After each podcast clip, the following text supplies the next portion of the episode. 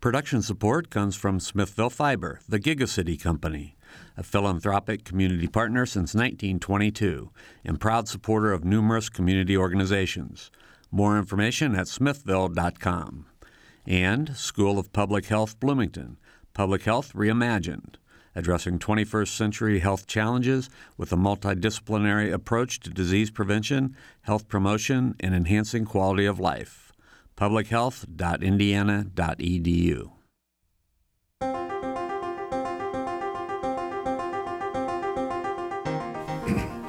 Welcome to Noon Edition. I'm Bob Zaltsberg, editor of the Herald Times, along with co host Sarah Wittmeyer the News Bureau Chief of WFIU and WTIU. And we're going to have a special uh, New Year's Day edition of Noon Edition today with two editors, newspaper editors from around the area. Max Jones from the Terre Haute Tribune Star is here with us today in the studio, as is Jeff Kovaleski of the Kokomo Tribune. We're going to talk about the year uh, 2015, all the news that occurred in 2015. It was a busy year, and we're also going to look ahead to 2016. I'm sorry that you can't join us on the program today. We won't be taking any calls, but we'll be talking about uh, about last year, and we're going to be predicting some things going on in 2016. So, Max, Jeff, good to have you guys back, and Sarah, good to be with you. Thanks, Bob. All right. So Happy New Year. It was a big. It seems like it was a really big news news year in Bloomington. Anyway, what about Terre Haute, Max? Well, you know, there is there was a, a number of things going on in Terre Haute, but um, every uh, seems like every conversation for the past year in Terre Haute has been dominated by uh, this odd developing story about the uh, crisis in Terre Haute city government's finances. And it's not a real sexy topic, and maybe that's part of the reason why it got in such bad shape over a course of uh, really eight years uh, it took. Uh, and uh, even though people have known and there has been kind of growing concern about it, it seemed like that finally this year. Uh, this whole strange uh, story uh, erupted into something more uh, that people finally tuned into.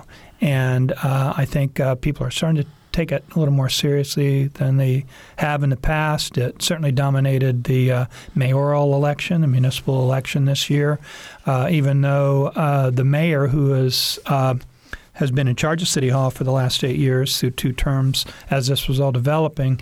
Uh, he managed to win re-election by a, a, closer, it was closer than expected, uh, but the big change uh, occurred in our city council. Uh, and there was uh, quite uh, quite a movement there. And I do believe that beginning with next year, you will start to see at least a more active, engaged city council as opposed to the more complicit group that we had uh, over the past eight years, who just uh, just kind of went along and and uh, were at least the majority of that council uh, seem to s- just tune it all out and uh, not pay a whole lot of attention. But can, now they've got a big mess on their hands. Can, can, you give us kind of a thumbnail of the mess? I can, uh, and uh, like I say, it's uh, you know public finance is not necessarily the the sexiest right. thing you ever want to talk about, but. Uh, you know, in a nutshell, it came about because of the drastic change in state law uh, about eight years ago when uh, when the legislature adopted the tax caps on um, on uh, units of government, local units of government, and uh, then of course it uh, got put into the Constitution a couple years after that. So uh, it really restricted the amount of money that could be raised by local units of government by property taxes. And uh, what it did, it forced uh, it forced communities all over the state to change the way they did business. And vast majority of those did that. Uh, it wasn't easy. It was ugly. It was real messy, as Jeff could can tell us in Kokomo. They had their problems. Every community had their problems, and some dealt with it a whole lot better than others. But I don't think uh, you could point to any community that handled it the least well as what Terre Haute did. Mm-hmm. Um, so it went from eight years ago on January the 1st, it had an eight or nine million dollar surplus in its general fund to starting this last January 1st, it, it was underwater by almost five million dollars, and that will be even greater when those numbers come in for this coming January the 1st. Mm-hmm. So it just keeps on sinking. Um, there's been more talk in the past year. They tried to adopt a budget that, at least on paper, looks like it may uh, at least stop the bleeding. That's what they're trying to do right now. I, I, I don't think anybody really thinks that's what will happen. Uh, I think they may have slowed the bleeding somewhat with their new budget. Uh, whether or not they have actually stopped it, we'll we'll see. Uh, they talk about how they've adopted a balanced budget for this year, but it's uh, it's really unclear whether or not that's that's that's going to happen. And still, they're going to be nursing this uh, several million dollar deficit in their general fund that's going to take years to dig out of under the current conditions. Mm-hmm. So it's um, you know it's uh, mainly what it comes down to is the fact that um, the the leadership and the uh, office holders in Haute City government have just been able to come to grips mm-hmm. with what needed to be done to to, to right their problem, and it's just gotten worse and worse. Well, it's interesting. You note, uh, you know, I, am familiar with your mayor, Duke Bennett, and your mayor, Jeff, uh, Greg Goodnight, through Sarah's radio station here, through Ask the Mayor. Um, both mayors in your cities were ele- reelected, correct? Yes. Jeff? Yeah. Uh, this is uh, Mayor Goodnight's he'll he'll begin his third term mm-hmm. uh, in January. So what's what's he known for? I mean, what, from your standpoint, you know, we he puts a good face on on Noon Edition, that's for sure. He's he's a very well spoken man, and he he talks uh, very glowingly about what's going on in Kokomo. You know, you're you've got uh, boots on the ground in Kokomo, as they say. So, you know, what's your evaluation of how well city government's being run there? I think uh, Mayor Goodnight's done a, a, a, really good job of managing the city finances. Uh, when he was elected eight years ago, um, there was about a five million dollar deficit. Um, the the previous mayor had uh, just spent all of the economic development income tax money. Um, in fact, uh, Mayor Goodnight, uh, before he took office um, in November, announced that 12 or 11 firefighters that had been through training and were going to start in January, he announced that they're not going to join the fire department. Um, and, and, you know, he's um, through attrition um, reduced the workforce by 20% and um, was able to then secure money to uh, embrace the quality of place, um, economic development philosophy that uh, Michael Hicks at the uh, Center for Business and Economic Research um, espouses. Mm-hmm. Um, there were a lot of developments in the past year. The new baseball stadium, um, a YMCA is going to open in February. Uh, there was a parking garage with apartments on top and uh, a new development for uh, about 200 um, higher end apartments with some retail on the on the bottom floor uh, across from the baseball stadium has been planned. So. So both cities are moving forward. Yes. It's interesting, though. In the past year, both cities have faced lawsuits over some of these issues. Of both with the ballpark, mm-hmm. that um, maybe you can explain that more. And then you with sludge, which hopefully you can explain that more too. Give us the thumbnail version of that. We're all about sludge. yeah, but first of all, if you can explain the ballpark and kind of where we are now, if that's all. Uh, I, I think where we're at with the ballpark now is now that the legislature's not in session. Two months after the legislature was not in session, everything was fine. So why? So for people who, who don't understand the backstory, why was the legislature involved in a ballpark in in Kokomo? Uh, we have a state senator who um, sponsored a bill for emergency, some sort of emergency uh, hearing where they wanted to. He wanted to stop the construction of the baseball stadium uh, because uh, part of the parcels where it was located. Um, were um, mitigated uh, for flooding back in the 90s.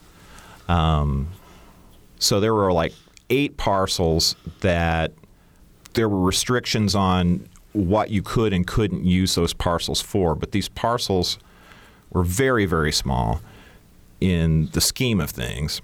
Um, there was a lot of negotiations back and forth between the city uh, FEMA, and um, the Indiana Department of Homeland Security.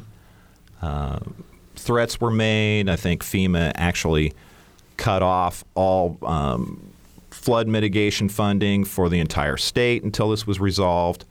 Um, but honestly, it got resolved and everything's fine They had really good attendance, I think, and now they're the same group is building a ballpark. in Lafayette. Yeah. So what about sludge, Max?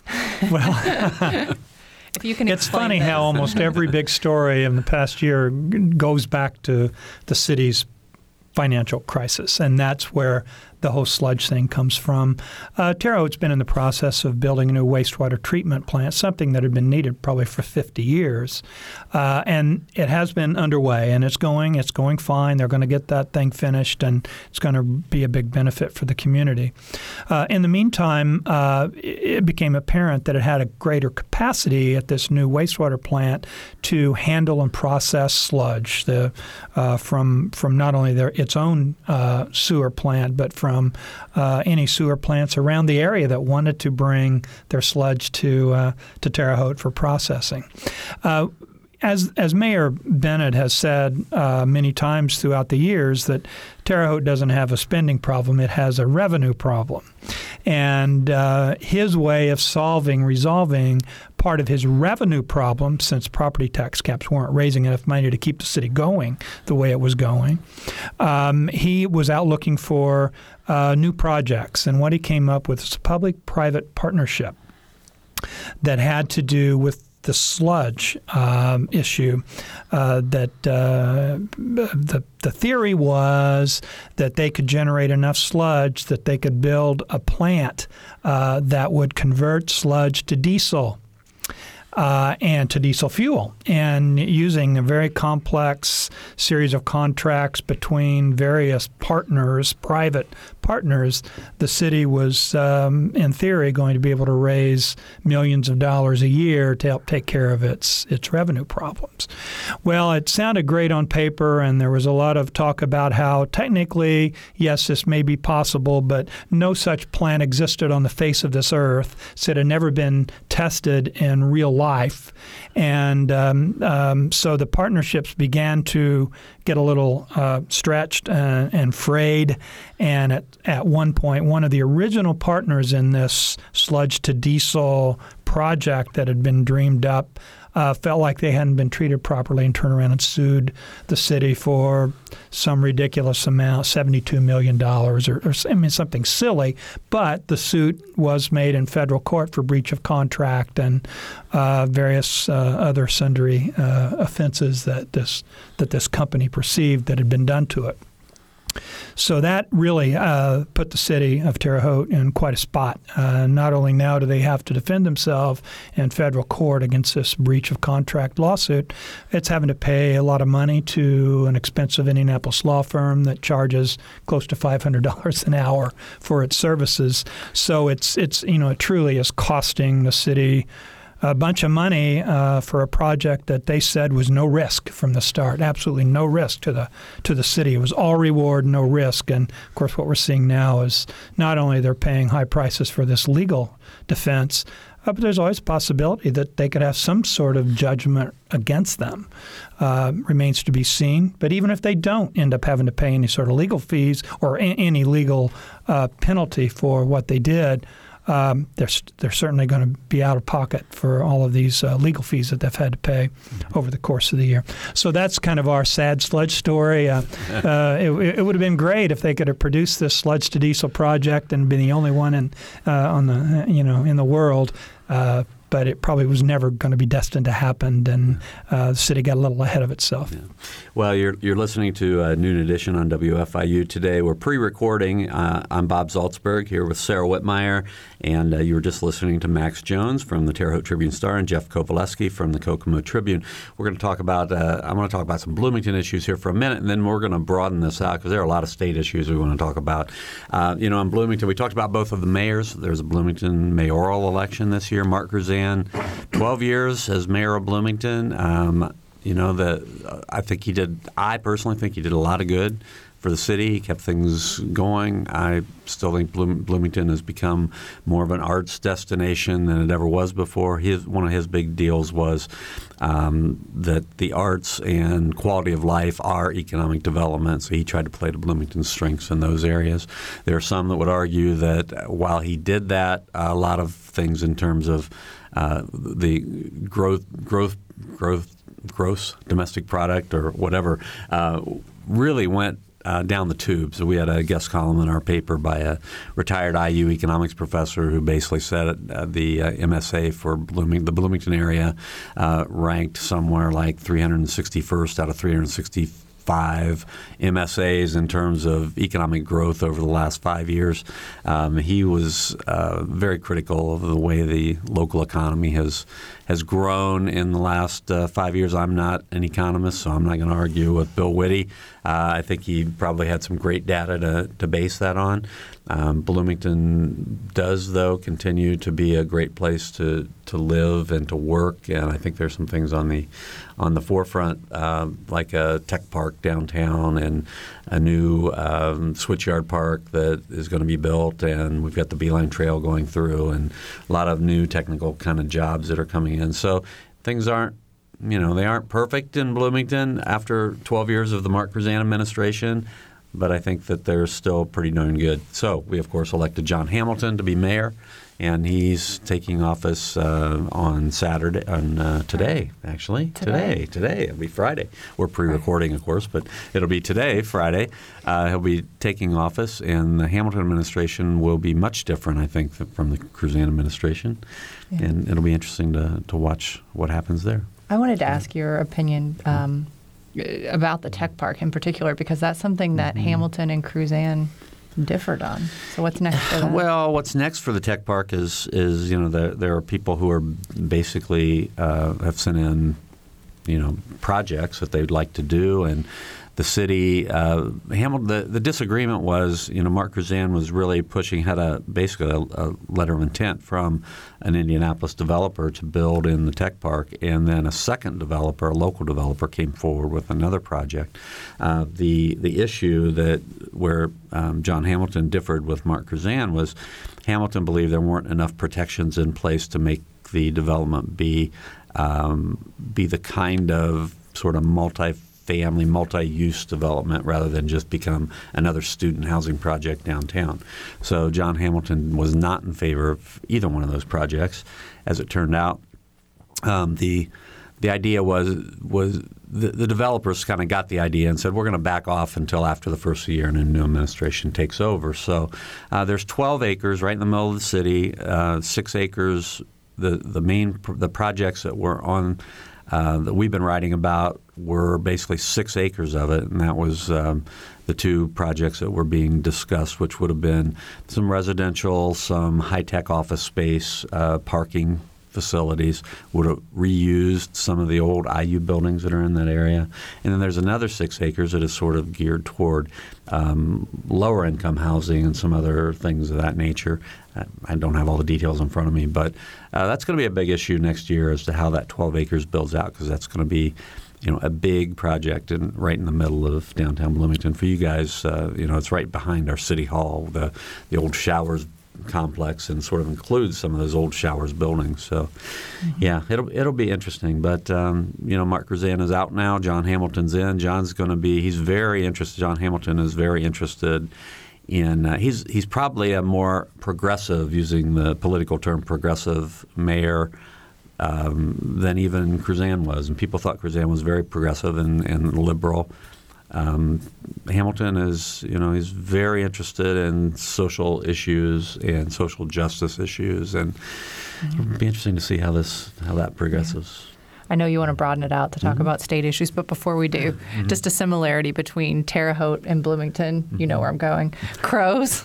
I Yeah, I think John Hamilton may be coming to you all for advice on this. Well, we were more than glad to share that crow problem with, Yeah. with Bloomington. Uh, it's uh, um, it would be interesting to see what if, if the same sort of approach that has somewhat mitigated the crow problem uh, in in Terre Haute. Although uh, you know, it probably depends on who you talk to at any given point. But yeah, when I go when I leave work at night uh, and walk out into the street, it's it sounds like fireworks on the Fourth of July going off all over town, and everybody's trying to move the crows uh, to one place or another. And uh, like I say, it's been moderately uh, you know successful. Again, it depends on who you talk to. Right. Well, you know, we did a whole show on crows Yeah. last week, and you know, we, we were able to fill an hour talking about the crow issues.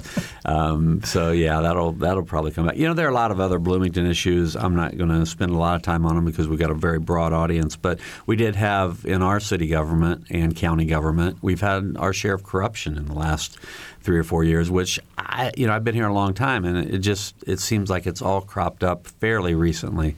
Uh, you know, we had a city, um, former city employee in, in engineering in the public works department convicted and sentenced this year. He's he basically had a scam going where he stole more than they're differing amounts of money, but more than four hundred thousand dollars. There's a parks official that was arrested and charged this year with uh, stealing more than four hundred thousand dollars. There was a county jail official that was arrested and charged this year with stealing more than two hundred thousand dollars.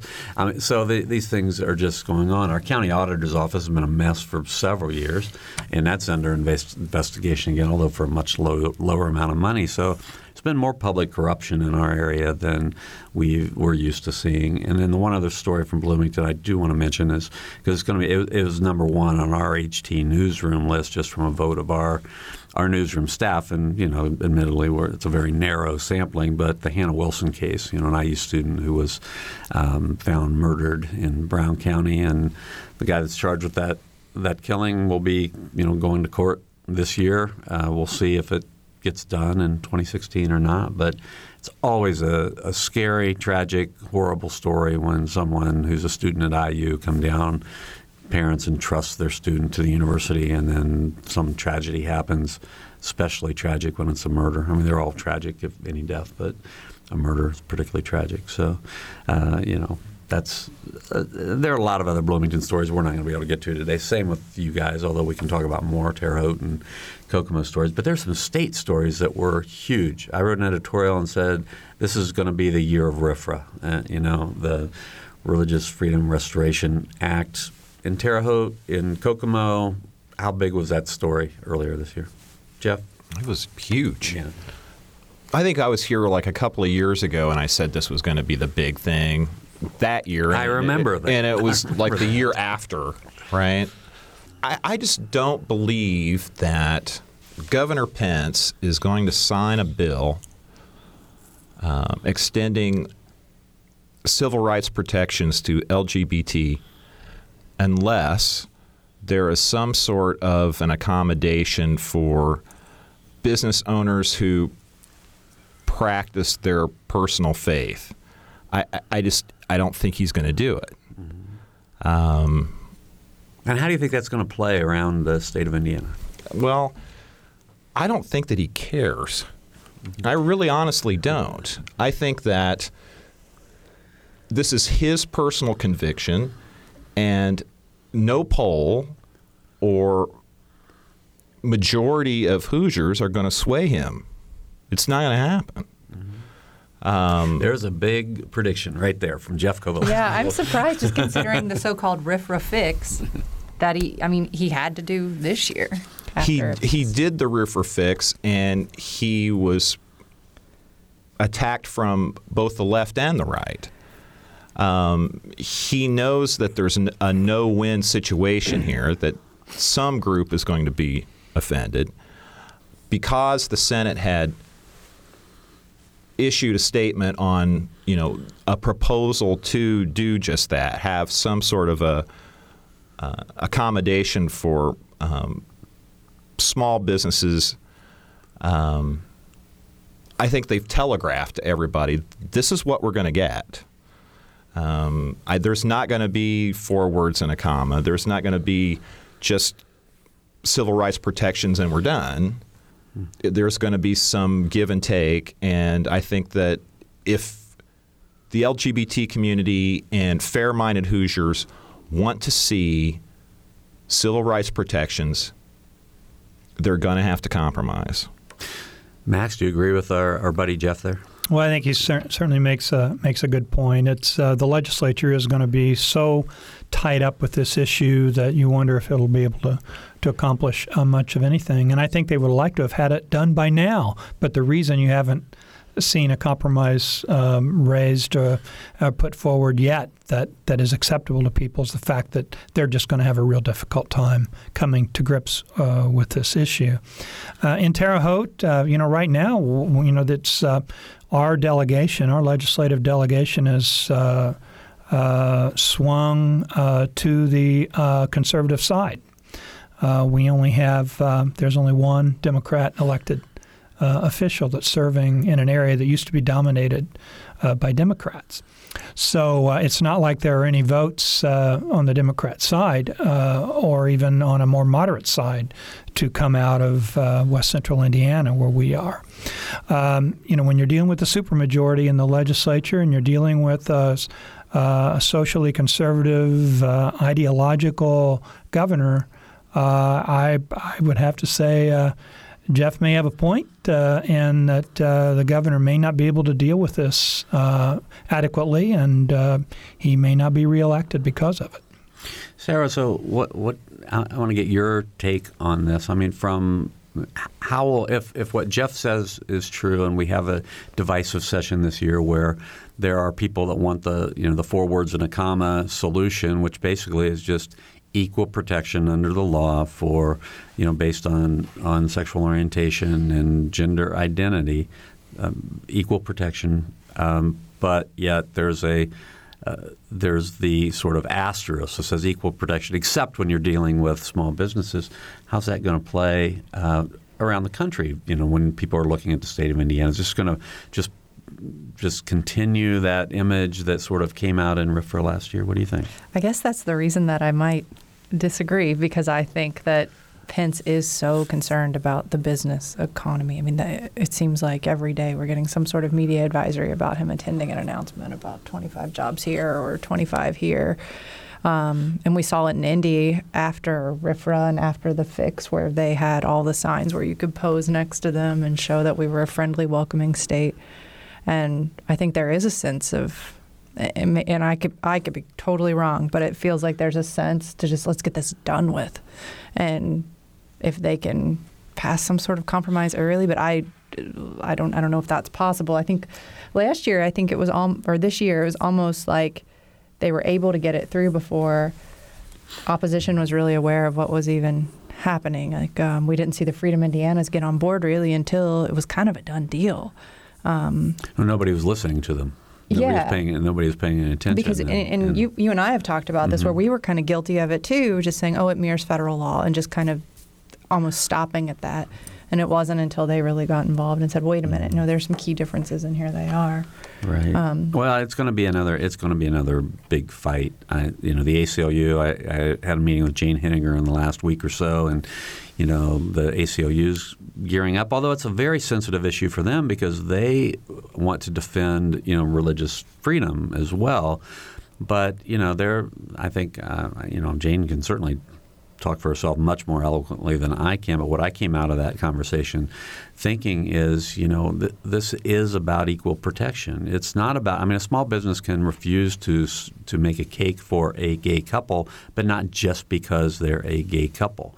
If the the couple comes in and they're, you know, rowdy or they're impossible to work with or any other reason then of course they can turn down serving that couple, but they can't do it just based solely on the fact that they disagree with their, you know, their their lifestyle mm-hmm. decisions.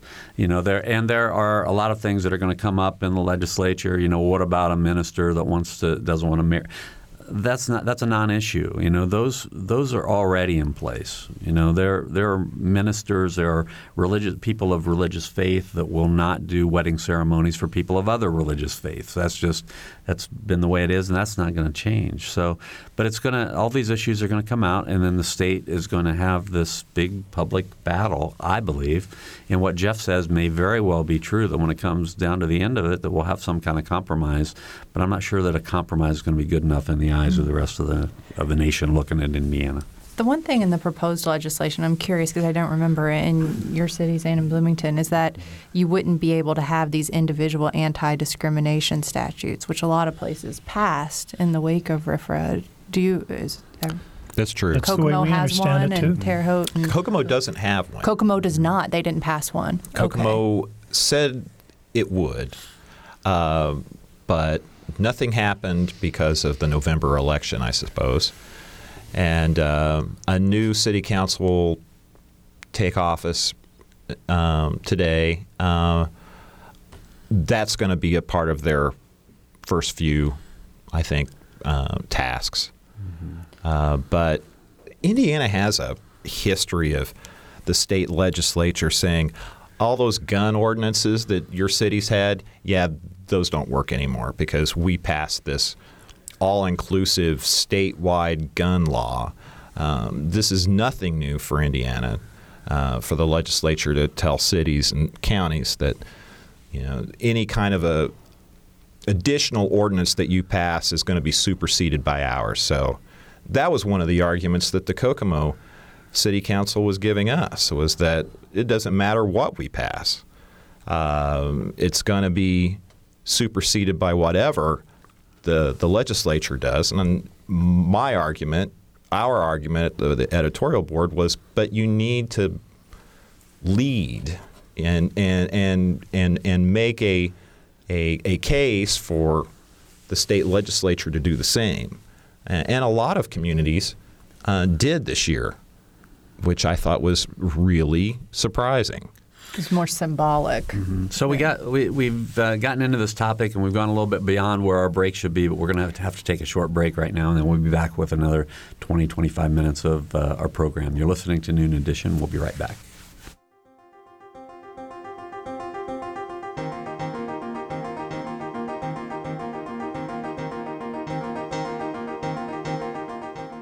This is Noon Edition on WFIU. Production support comes from Smithville Fiber, online at smithville.com, and IU School of Public Health Bloomington, online at publichealth.indiana.edu. WFIU News covers South Central Indiana and the state each day. You can read news throughout the day as it's posted on our website at WFIUnews.org. And you can pick up a digest of all the top stories. It's like a newspaper delivered to your inbox each weekday afternoon. It's a free and easy way to stay on top of not only the headlines, but also the in depth audio, video, and print news stories you can't get anywhere else. Subscribe right now at WFIUnews.org.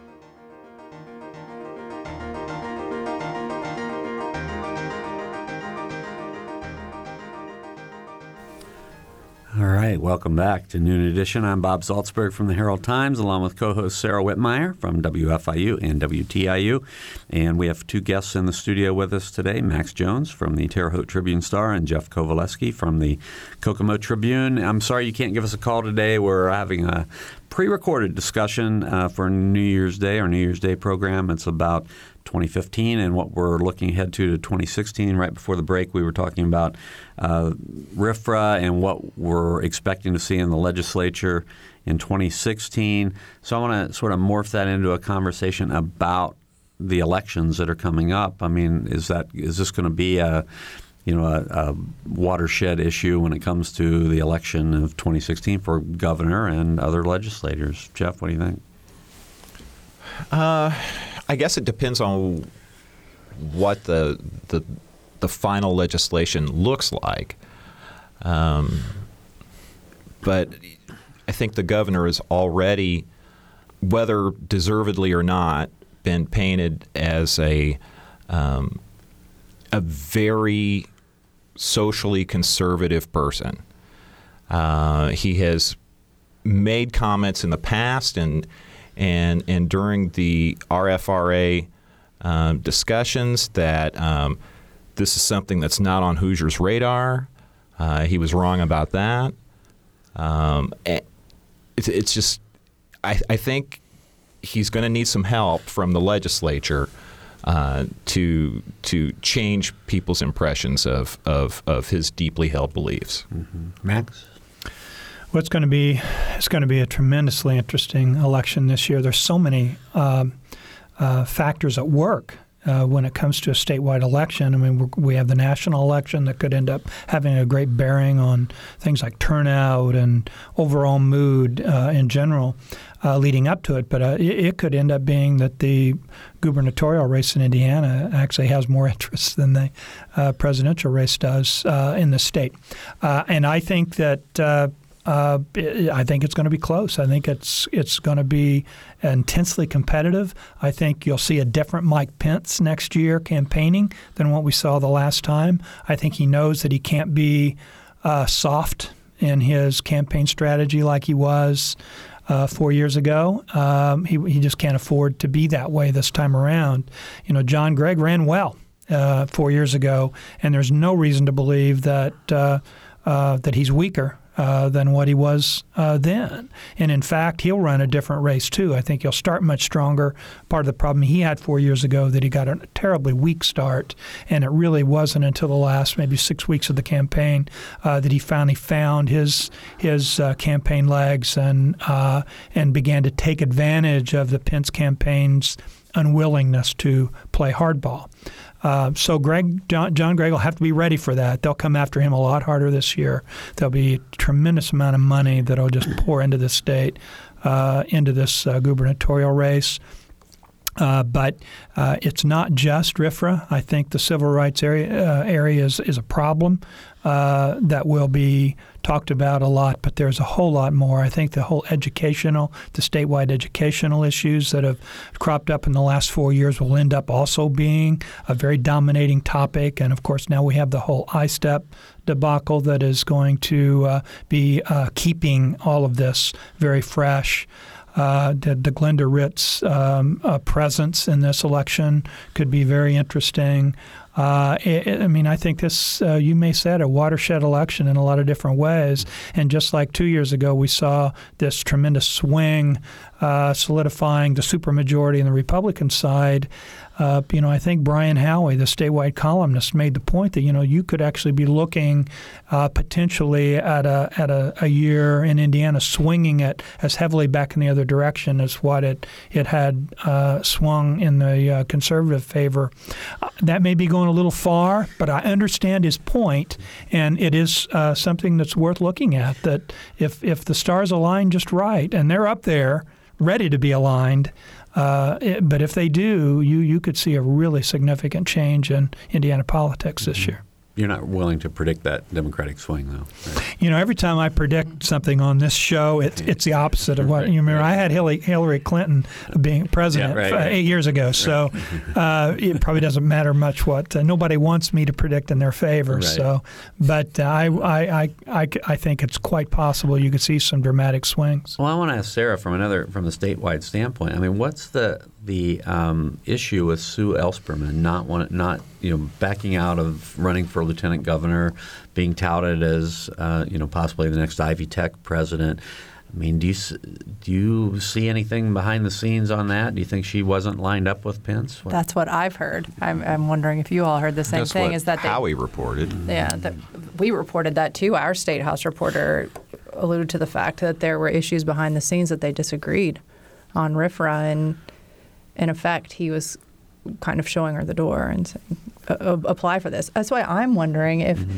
there's actually maybe sort of a divide forming in the Republican Party. We, uh, when we did our reporting on regional cities in the announcement, and Pence announced, well, we're going to award it to three cities, and we don't really have the funding for this third one, but he's going to go to the legislature, legislature and ask for it.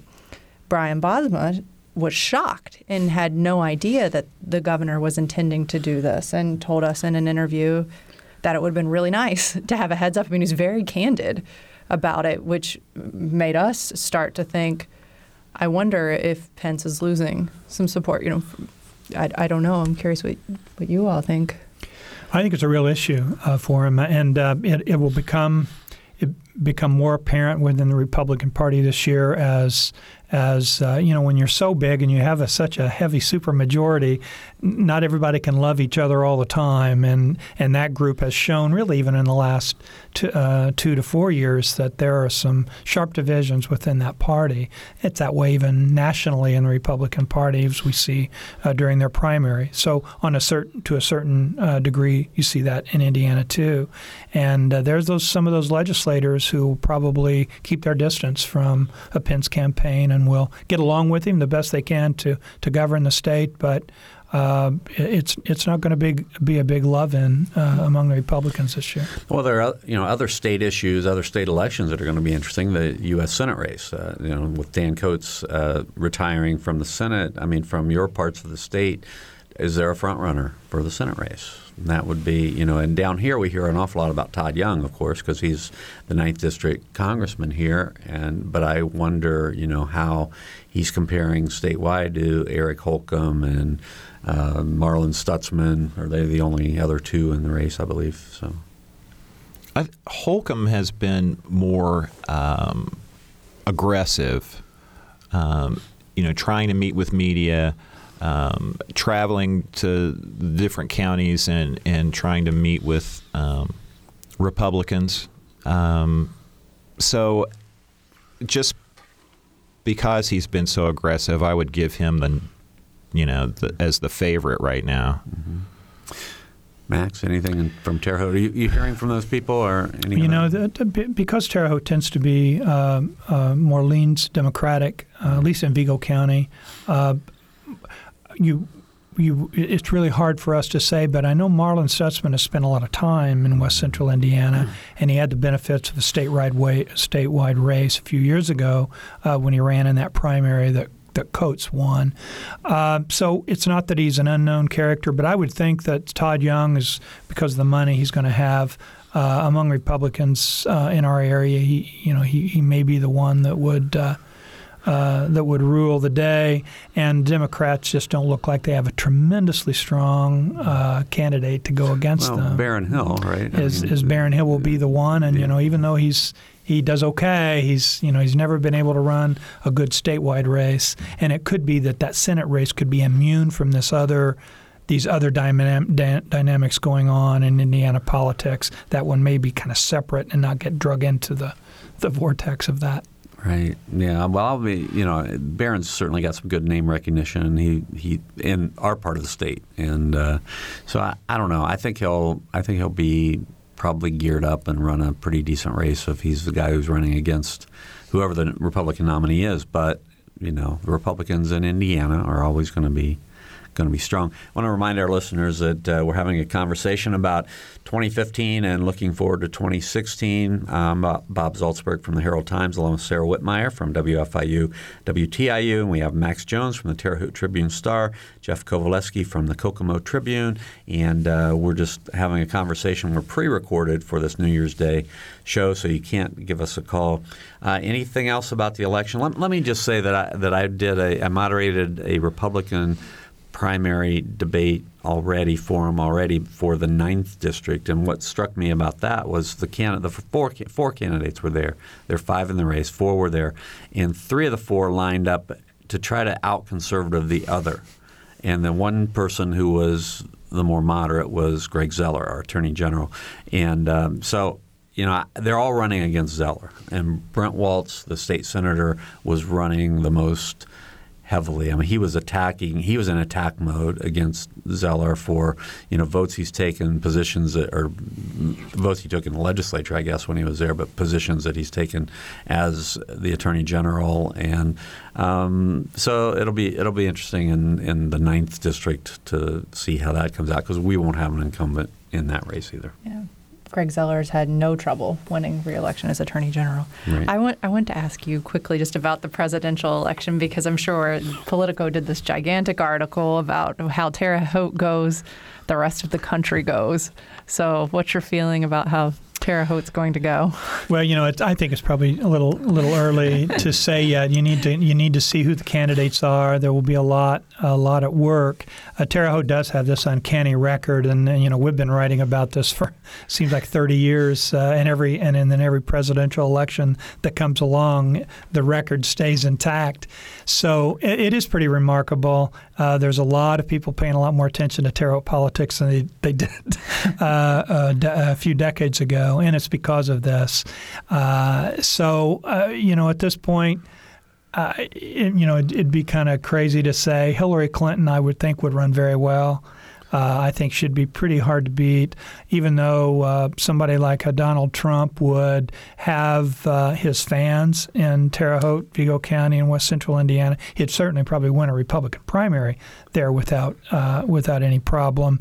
But whether or not somebody like that could actually beat uh, Hillary Clinton in Vigo County, I have a hard time believing that uh, could be the case. If those two ended up being being the the, the candidates uh, I, I, I would think that Trump would have a real terrible time in in uh, in Vigo County. He might win Indiana, but uh, he'd have a, he'd have trouble in, in Vigo County. Mm-hmm. I want to bring up one of the other huge news stories of the year um, in the state of Indiana, which was the HIV outbreak in Scott County, and I believe it was probably last year on this program that uh, I'm not sure who was here that day that predicted that that might be one the biggest story of the year in in 2015, and, and if it wasn't for RFRA, it very well mm-hmm. might have been. Uh, you know, was the you know in, in Monroe County, you know, we've just been approved for a needle exchange program because uh, mainly because there have been a lot of a lot of overdoses of opioid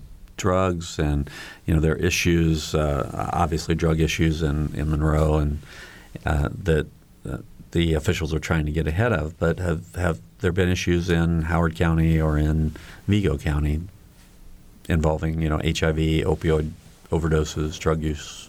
Definitely opioid um, we've had we had 25 it was the middle of the year in 2015 so at you know from january to like may or june we did 25 drug overdoses. Um, and i think in, in in particularly our area we had a pill mill closed.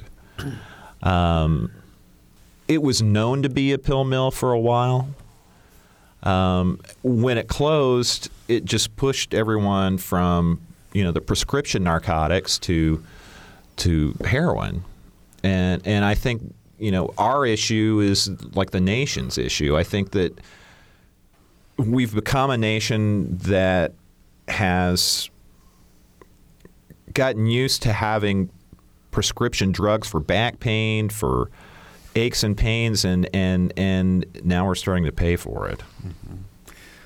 It's very, very, similar in Vigo County. Its uh, its numbers have been uh, very high in terms of uh, uh a lot of the same markers that showed up in in, in uh, southeastern Indiana.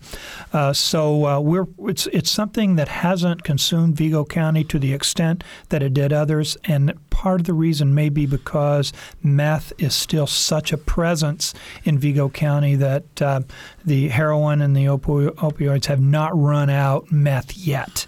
Uh, there are still a lot of problems uh, with uh, various uh, forms of drug abuse, and we do have have have uh, some HIV problems and uh, hepatitis uh, problems in our county. But as yet, the county has not asked for a needle exchange. They haven't felt like it's risen to that level yet, uh, but it's something that they're constantly keeping an eye on. And it's it's not that we don't have problems, but the problem hasn't morphed as far as it has in other areas. Gosh, you guys, we only have about three or four minutes to go, so we need to hit some other issues. Sarah, what else do you want to talk about today? Well, I was going to stay on the issue of drugs because okay, I think we, are because yeah. our state house reporter says this session is going to be the the quote unquote drug session. He thinks it might end up playing out to be bigger than RFRA. Um, because also we're talking about pseudoephedrine because of the Indiana ranks mm-hmm. worst in the country for meth.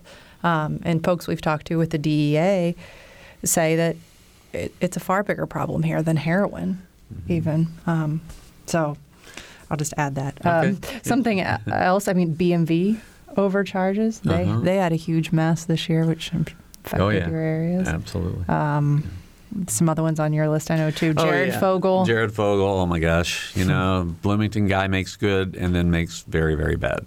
You know, I mean, that was a big, big story, obviously, in 2015. Um, I just want to mention for 2016, I mean, there are a lot of other localized stories, but one big story that's going to affect all of us bicentennial year. Uh, are you guys looking forward to it in Kokomo, Terre Haute? I mean, what big events going on? We have, uh, you know, a couple of of um, of the commissions, you know, that, that were set up for each county, um, and there's about five or six activities that are going to be going on. Yeah, I, yeah. I don't want to get too deeply into this without just saying, does anybody care? Bicentennial year? Uh, that's a good question. Uh, there'll be some, there'll be some interest in it, uh, but it, I, I don't think it's going to be a huge party. hmm Okay. Anything else? What what else? What other big issues do we face? We're not we're not talking on education that much because the state impact Indiana Yeah, people I but think cover that very well. That's well. going to be something to follow this session for sure to figure I'd out. say do. highway funding. Infrastructure, huge. yes. And and you know, I, and I think that you know, just to piggyback on what Max had said about you know a, a seeming to be a, a, a the schism in, in, in the Republican Party, this might be the issue that that forces that to open. Uh, you're going to have a lot of, of legislators who who sign some no tax increase pledge, and you know House leadership is going to go before its members and say, "This is our plan. We would like to raise the cigarette tax by a dollar, and raise the pump tax. Oh, and tie it to inflation." Um, I think that's a smart move. I think that you need to have a, a long term fix as a short as opposed to a short term just fix it and then we'll worry about it down the road. I respect Brian Bosma for coming out and, and, and coming up with a, a long term fix. It'll be interesting to see how that plays out. Mm-hmm. All right, and I think we're out of time. I, you know, I'm, I'm sorry to say it because we have a lot of other topics that we could talk about. I do think the infrastructure, as you said, is going to be a big issue. Of course, in Bloomington, here, Southern Indiana, I-69 has been a big story for many years, and finally opened this year. From it's all the way from Evansville to Bloomington, and as you guys know from driving down here today, a lot of construction going on. but I want to I want to thank you both for being here, Max Jones, Jeff Kovaleski. It's always great to have you guys down here and to talk news with you, Sarah. It's good to have you on, and we'll be back together next week. Absolutely. Right. All right. Thanks. Good to see you. So I want to thank all our listeners. Happy New Year to you all. I want to also thank James Gray, our producer, and engineer Mike Pashkash for being here today for pre-recording this show. I'm Bob Zaltsberg. Thanks for listening.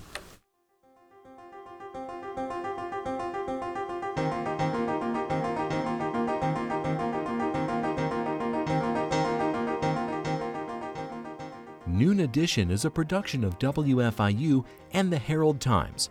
A podcast of this and other WFIU programs is available at WFIU.org. Production support comes from School of Public Health Bloomington.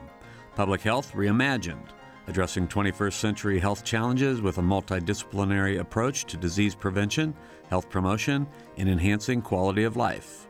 publichealth.indiana.edu. And Smithville Fiber, the Gigacity Company. Fiber Internet, HD, and digital IPTV in southern Indiana. More information at smithville.com.